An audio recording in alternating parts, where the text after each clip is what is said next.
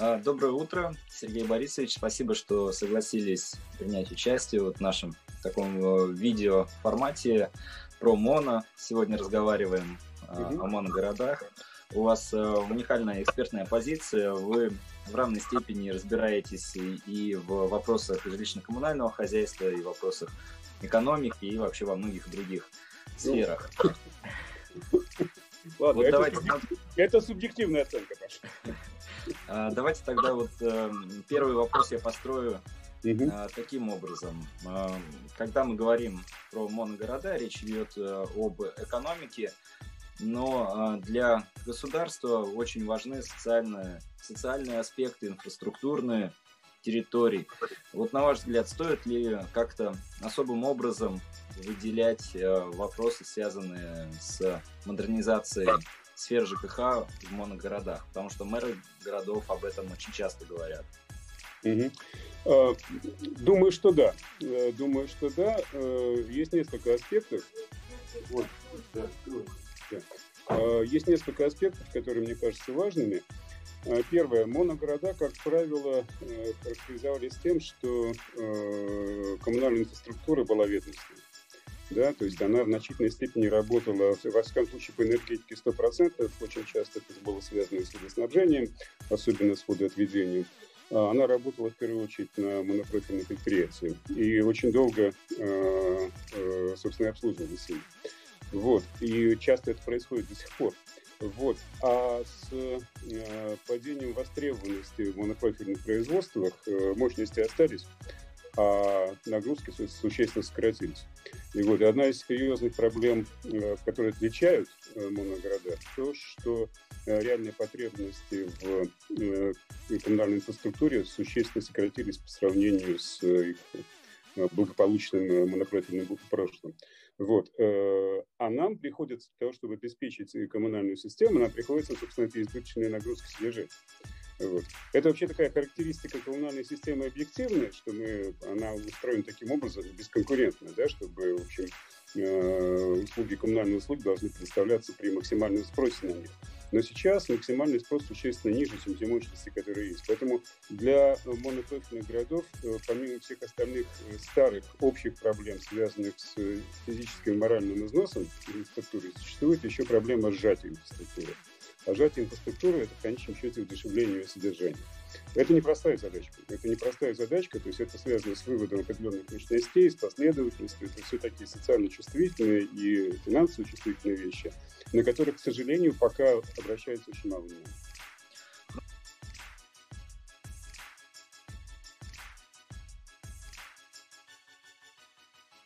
Ну вот э, вы сами упомянули этот термин, э, это был мой следующий вопрос. Э, в экспертной среде такое понятие циркулирует, управляемое сжатие. Ну, если вы говорите о том, что ну, достаточно сократилась потребность в энергетике, то и сокращается потребность в жилищном фонде а в связи с оттоком населения из моногородов. Вот на ваш взгляд, вот, ну, во-первых, дайте какое-то описание, что такое управляемое сжатие, потому что звучит это как ну, из э, какой-то социальной инженерии ну, понятие. А во-вторых, э, э, есть э, опыт Воркуты, такой наглядный. Как считаете, что нужно сделать, чтобы его тиражировать? Ну вот смотрите, это э, есть две истории разных, потому что я э, значит, э, мой давнишний тезис, который я пытаюсь все-таки э, повторять достаточно часто, нет никаких систем жилищно-коммунального хозяйства, потому что нет единого хозяйства, да. Жилищный сектор сейчас у нас это частная собственность, это э, приватизированные квартиры, мы сейчас не будем говорить хорошо или плохо, но это сектор частной активности, и по большому счету желательно, чтобы этот сектор был конкурентный, когда э, каждый дом может заказывать определенное качество услуг на рынке в управляющей компании. Как это получается, это большой вопрос. И вот, если нужно, мы тоже можем чуть-чуть затронуть. А вот э, сектор коммунальный – это, естественно, монополия, локальная, естественно, монополия. И, и, и причем, естественно, в, в рамках, если говорить о воде и тепле, естественно, в рамках э, поселений. Вот. Э, Поэтому подходы к сжатию – это тоже э, существенно разные вещи. Э, с водой относительно, с точки зрения институциональной, организационной, относительно просто. Нужно просто, просто но, не, не, просто с точки зрения технической, потому что у нас сегодня наши, э, что такое избыточная мощность системы? Это в конечном счете избыточный э, диаметр трубопроводов, избыточная мощность насосных станций и так далее, и так далее. Да?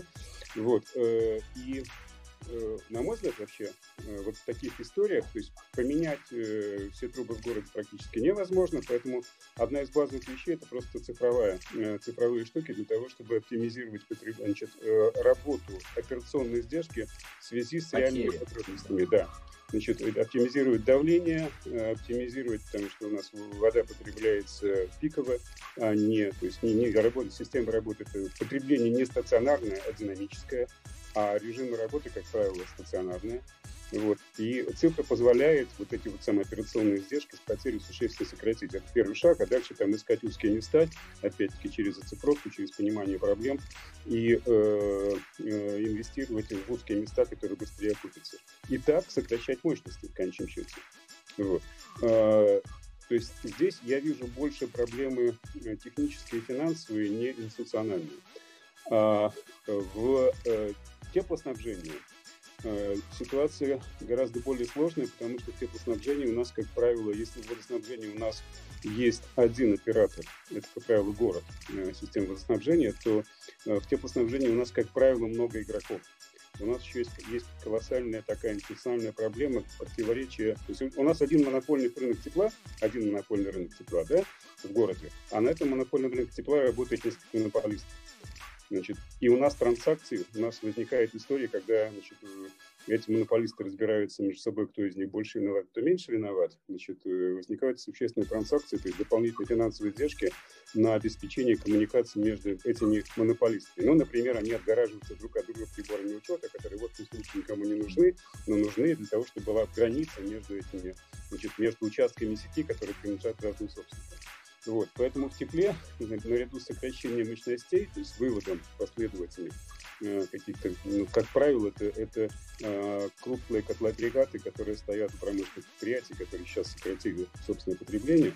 Э, наряду с этим есть еще и проблемы консолидации активов монополистов, потому что один монополист всегда лучше, чем много монополистов. Вот. И тут, тут проблема сложнее, потому что наряду с техническими проблемами есть еще масса проблем э, институциональных, но здесь есть и преимущество, потому что если э, система снабжения у нас объективно будет одна на город, то э, локализация, то есть вот тренд, тренд Северной Европы – это децентрализация с точки зрения мощности источников, источников теплоснабжения, правда, с когенерацией всегда. У нас с когенерацией тоже проблемы, потому что у нас большая энергетика просто не пускает малые источники электроэнергии на рынок силу того, что они свое продать не могут. И это колоссальная проблема для тепловиков, потому что если вы могли бы строить когенерацию, значит, закрывать пиковые нагрузки за счет электри- по за счет когенерационных небольших станций, то э, для нас стоимость тепловой энергии существенно сократилась для потребителей, да? Вот. Но в любом случае в теплоснабжении вот есть э, две, э, две, два принципиальных отличия от воды. Это первое, то, что у нас э, э не один игрок монопольный, а несколько, и консолидация активов – это правильная тенденция, но сложная тенденция, да? Вот есть истории, когда, например, муниципальные разводящие сети дают концессию собственнику крупной энергетической станции. И это, наверное, лучше, это хороший ход, потому что нет конфликтов уже в этой истории между э, разными источниками, выбирается оптимальный источник. Вот. А вторая э, преимущество тепла, что ты, если в воде особых альтернатив-то нет, то в тепле можно думать о э, реальных Э, альтернатива существующим э, технологиям и системам э, отопления и горячего водоснабжения зданий. Вот. Поэтому тут, тут есть поляна для... Нет общего рецепта, но есть поляна для того, чтобы искать какие-то оптимальные решения. Конечно, это нужно делать взвешенно и э, квалифицированно. А что касается железа, там, да, может, я еще два слова о желе скажу. Да. Здесь самая серьезная тема, потому что здесь, конечно, то есть у нас, когда у нас в наших моногородах, у нас э, часть, там, условно говоря, полдома просто уехала, это, это и эти, те, кто уехали, что стоимость пустых квартир э, на рынке близка к нулю, вот, но приходится их топить, да, вот, то, конечно, вот проблема агрегирования людей из одной частной собственности в другую, да, по существу, это, конечно, проблема э, очень деликатная, потому что это проблема взаимоотношений. То есть я, я не думаю, что это можно, можно э, делать через пень-колоду. Ну, что-то вас знает, не знаю. Э, э, в конце концов, у нас из аварийного жилья так массово переселяют. Может, можно посчитать это жилье аварийным и такие же методы применить в качестве такого административного ресурса. Ну, в общем, это самое, для, для меня это самая непонятная ситуация, потому что, на мой взгляд, конечно, с учетом того, что все-таки это э, люди живут в частном жилье, вот, э, с ними нужно договариваться, чтобы они из этого частного жилья переезжали в э, другое жилье для того, чтобы для, консолиди... для консолидации э, жителей и для того, чтобы вот эти дома, которые не востребованы, просто вообще подлежали, э, чтобы они просто закрывались как, э, как жилые дома. Вот. Э, и я не думаю, что здесь есть какой-то общий рецепт. Вот то, что делают Воркута, мне кажется, что они делают достаточно деликатно и правильно. Вот. Э, конечно, заинтересованность э, людей переезжать в дома, где э, нет пустых квартир, где не бомжует никто, где в конце концов более-менее с нормальной системой теплоснабжения будет в этой истории. Это такая заинтересованность есть, но это, это, это вот как раз механизм, который нужно, на мой взгляд, отлаживать на местном уровне. Почему э, переселение из аварийного жилья, мне кажется, в этой ситуации достаточно спорным, потому что оно все-таки ориентируется на новое строительство. А в моногородах нужно не столько новым строительством заниматься, сколько э, вот таким э, ячеечным переселением из домов неблагоприятных в дома более благоприятных.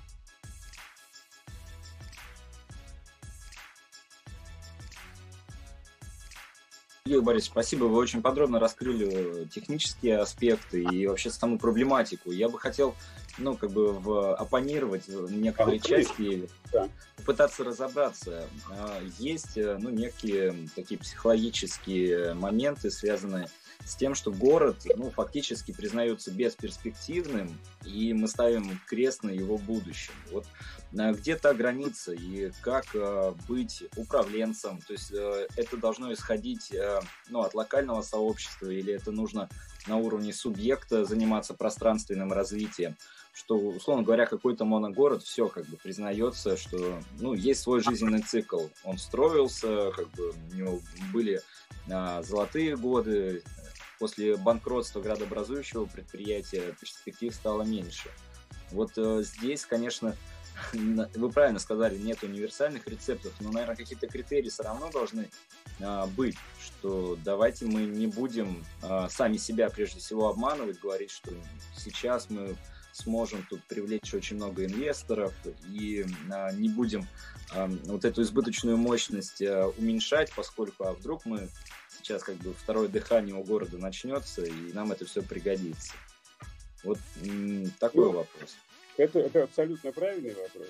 Э, в данном случае, может быть, он э, частично за рамками там, моих э, базовых профессиональных интересов. Но мне кажется, что вот это первичный вопрос вообще во всей этой истории – и вы правы, а, вот когда мы пытаемся реанимировать во что бы то ни стало моногорода, это очень часто а, попытки безрезультативные. То есть должны быть некие объективные предпосылки. И понятно, что, ну, например, мы сдерживаем, то есть должно быть понимание, что э, все-таки э, есть за что бороться или э, бороться по большому счету не за что, и нужно думать, как, как, плавно, э, как плавно работать на, на минимизацию всего. Вот. Э, я думаю, что я, я сейчас не хочу э, какие-то э, жесткие гипотезы выдвигать на этот счет, но общее, то есть понятно, что система расселения советская вот, в, в сегодняшних рыночных механизмах, она дает колоссальные сбои.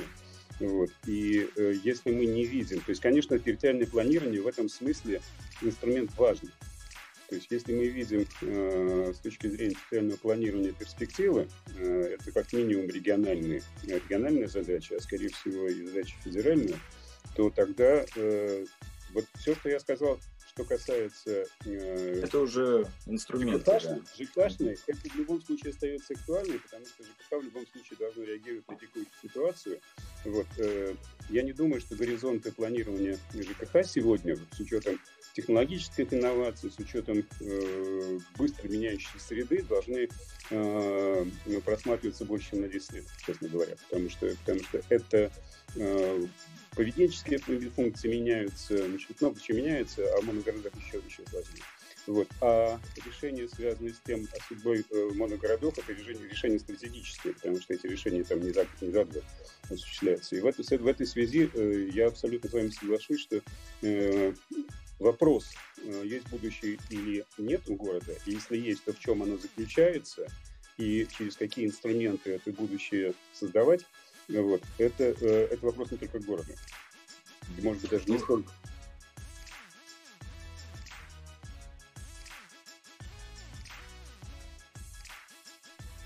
может быть, даже не ну, столько.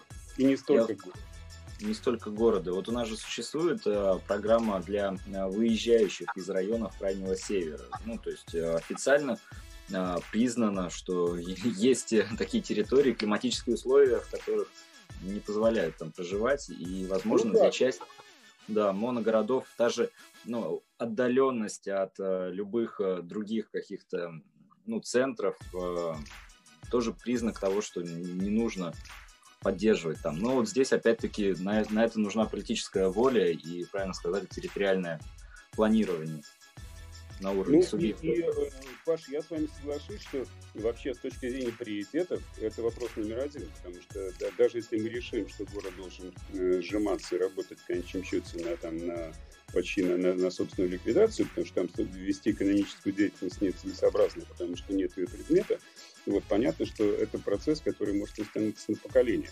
Вот, э, все равно этим городом нужно заниматься, но понимая, что э, вот исторически э, ситуация складывается таким образом.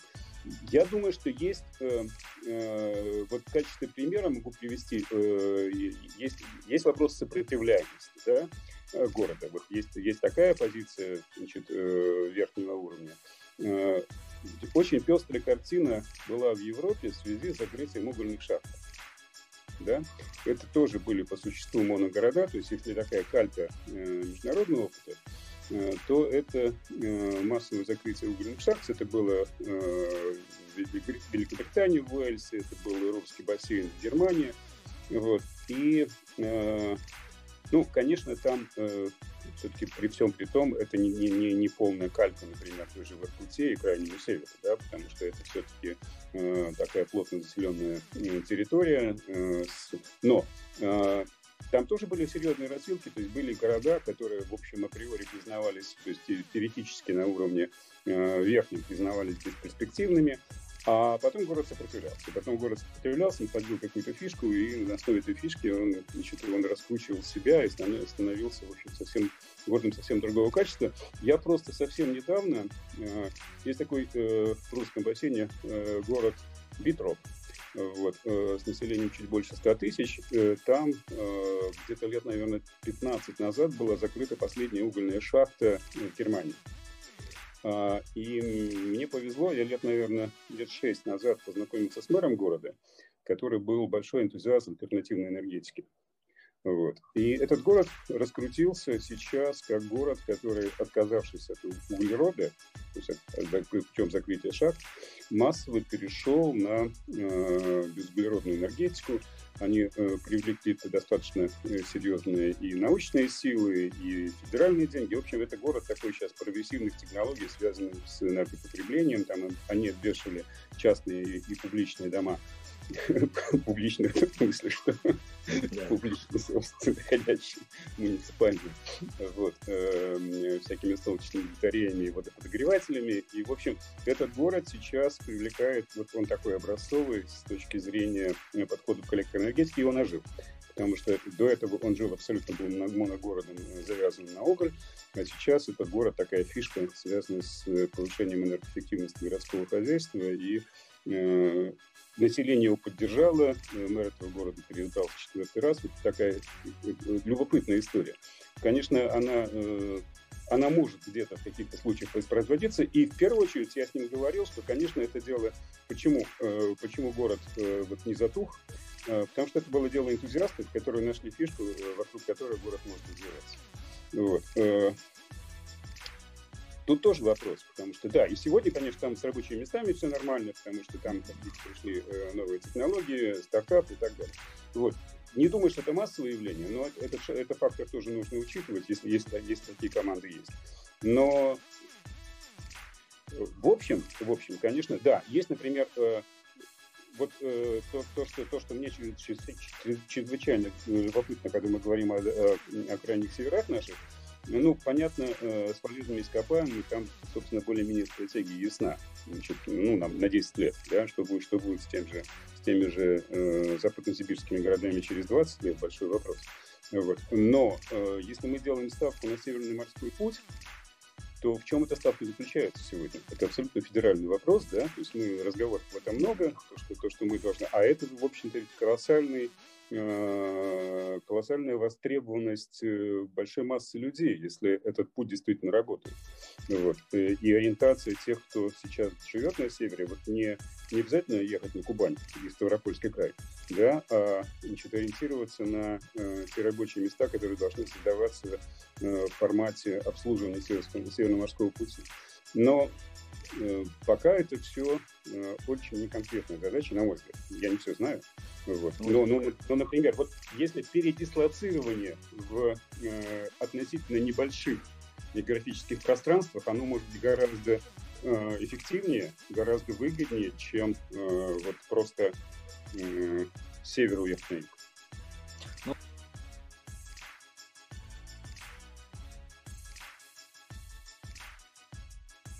На юг. Ну вот мы с вами плавно подошли к вопросу роли крупного капитала, финансовых, промышленных групп в решении проблематики моногородов.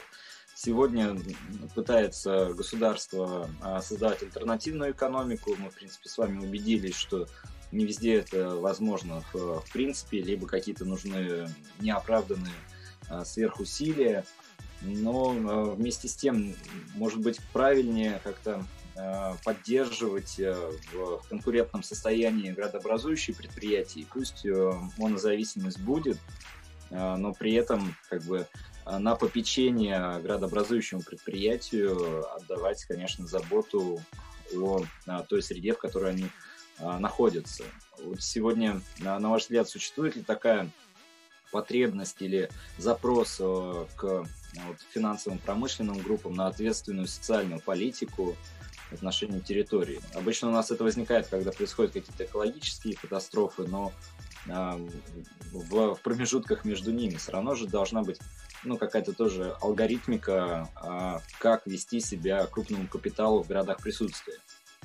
Ну, э, Паш, мне кажется, в этой связи э, ответ-то очень простой, потому что эти истории, они характерны только для ресурсодобычи, будь то там нефть, газ или э, полиметаллы, да, или золото, вот, э, и транспортные услуги. Вот, собственно, есть, на мой взгляд, две сферы. Э, то есть понятно, что э, Западная Сибирь пока процветает, э, пока, пока мы добываем там нефть, и 20, 20 лет, я думаю, что эта ситуация сохранится. Норильск при всех там последних экологических катаклизмах все равно город Норильск и Норильский горно-строительный комбинат, металлургический комбинат, это, в общем, понятно, что это, по большому счету, единая система управления, там, если безусловности, да, вот. Э, и, конечно, если, если есть бизнес, если есть э, бизнес заинтересован в развитии э, удаленных территорий, вот, случае, в случае ресурсодобычи или в случае оказания транспортных услуг, опять-таки, потому что транспорт тоже может играть роль, то, то конечно, именно он и будет, готов будет нести нагрузку, включая это э, в себестоимость собственной продукции, потому что тут по-другому, э, по-другому люди оттуда убегут, потому что если они будут платить реальную стоимость э, тех услуг, которые они получают на севере, то есть, в общем, она не конкурентна фактически с э, стоимостью услуг э, бюджетных э, в центральной части России. Да, это, это, это, это абсолютно это естественный ход, но э, понятно, что э, это, э, я не знаю, я затрудняюсь сказать, я думаю, что это там треть от наших моногородов, которые имеют такую перспективу и опять-таки привязаны к совершенно конкретным э, э, бизнес-отраслям. Вот. И такая дифференциация нужна, и тут я думаю, что и бизнес в этой ситуации не отказывается, потому что в конце концов это ему выгодно тоже. Вот. Э, другое дело, насколько это все нужно формализовывать э, в рамках э, то есть государственная политика это предусматривает. В общем, это тоже не, секрет. Значит, бизнес хочет еще за какие-то дополнительные преференции. Вот. Ну да. Это, я думаю, что дешевле Э, здесь э, помогать бизнесу э, принимать на себя это время, чем государству нести это в полной мере самому. Вот. Мне кажется, что это нормальный ход событий, потому что я, в всяком случае, склонен к этому, потому что в любом случае, даже если мы будем делать вид, что органы местного управления независимые от бизнеса здесь, то потом через всякие электоральные процессы это все будет сливаться. Вот. Поэтому тут уж такая штука, э, можно тень на плетень наводить, но в любом случае, если бизнес интересно, то государство лучше бизнес пусть поможет, чтобы это было э, те механизмы, которые относятся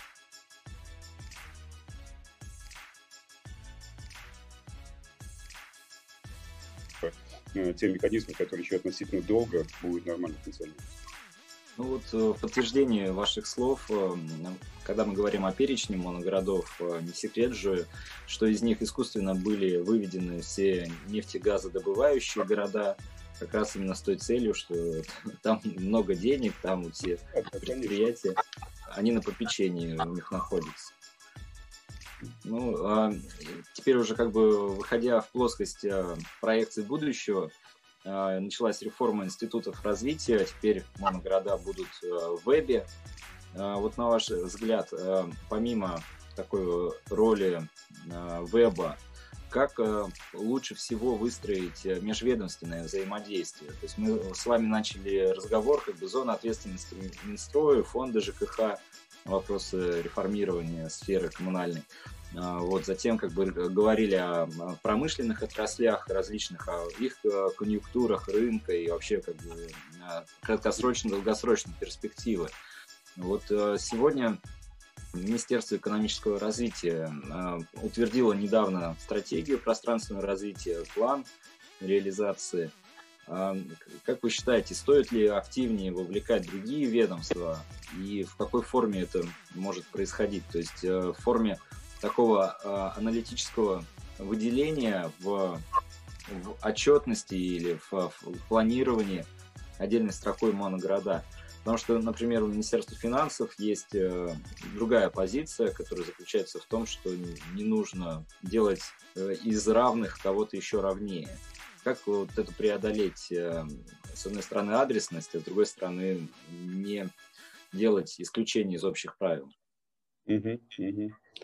А, ну, тут э, э, вопрос, на который точно нет э, одного ответа, потому что под разными углами этот вопрос посмотришь, получишь разные проекции. Вот. И, и, ну, вот по пунктам, да, на мой взгляд, э, конечно, э, ну, условно говоря, фонд э, моногородов – это все-таки не институт развития, это просто отдельные условия финансирования тех проектов, которые реализовывались. Да? То есть это просто вот, выведенные специальные бюджетные деньги, которые расходовались по специальным технологиям. Вот. А, у нас в последние десятилетия такая тенденция наметилась многократно. То есть, что мы э, бюджетные деньги не по общим правилам распределяем, а по специальным правилам для э, специальных для, для тех отраслей, которые по каким-то причинам, отраслей, секторов экономики, которые по каким-то причинам э, посчитали э, важными. Фонд та же самая история. То есть, э, для меня институт развития – это тот институт, который способствует формированию новых финансовых инструментов, финансовый институт развития. Да? То есть он, он софинансирует через то, чтобы создавать некие рыночные продукты, вот, которые уходили бы в рынок, в том числе через софинансирование там, где э, бизнес не может, э, существует гэп между купаемостью и э, стоимостью инвестпроекта.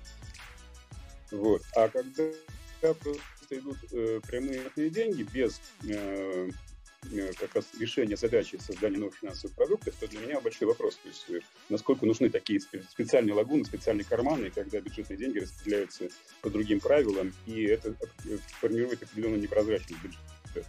Это, может, не самая главная бюджетная проблема, вот, но, но тем не менее, э, вот когда таких карманов становится много, вот, возникает вопрос, насколько это хорошо.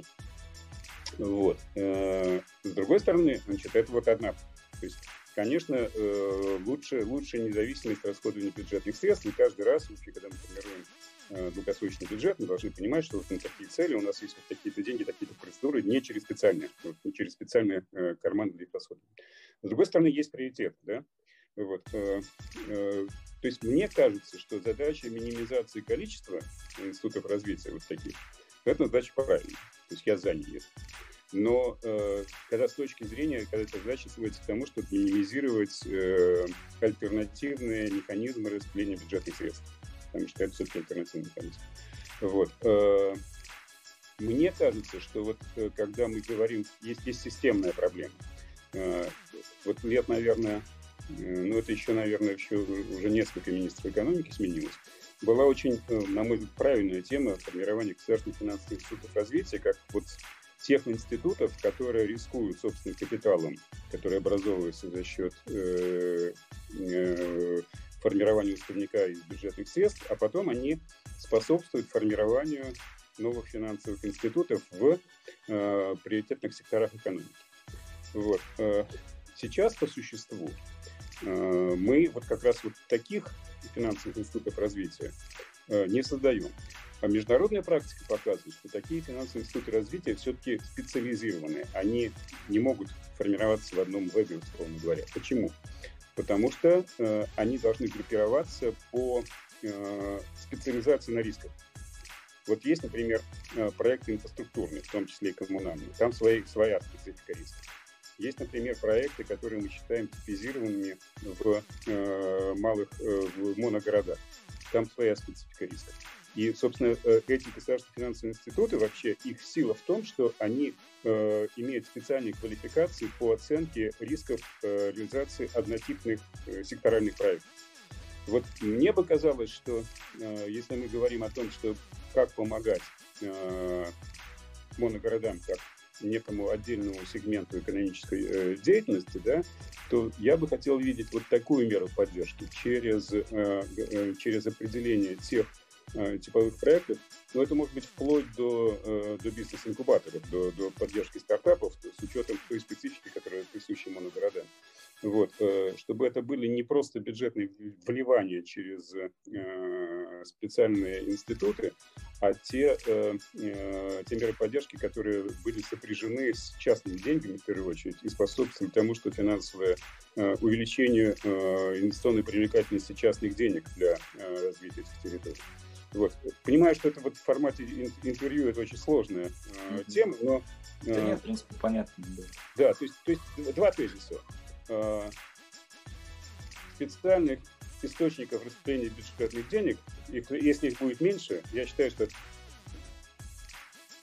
Но это не решение мы в целом, это решение про типизация э, э, сегментов экономики, формирование финансовых институтов развития, значит, минимизация рисков в этих сегментах для того, чтобы туда приходил бизнес. И в каких-то случаях, конечно, это может быть и заливка бюджетными деньгами, если эти проекты не окупаемы. Но в конкретных случаях по понятным технологиям. Вот. Я всегда привожу в таких случаях, вот пример банальный совершенно с, с ипотекой. Я когда 20 лет назад начинал заниматься ипотекой, слово было ругательское. Вот. И когда создали первую версию агентства по ипотечному кредитованию, значит, э, смысл создания этой э, агентства по ипотечному кредитованию сводился к тому, что выработал, был выработан стандарт. Банки не знали, что такое ипотечный кредит.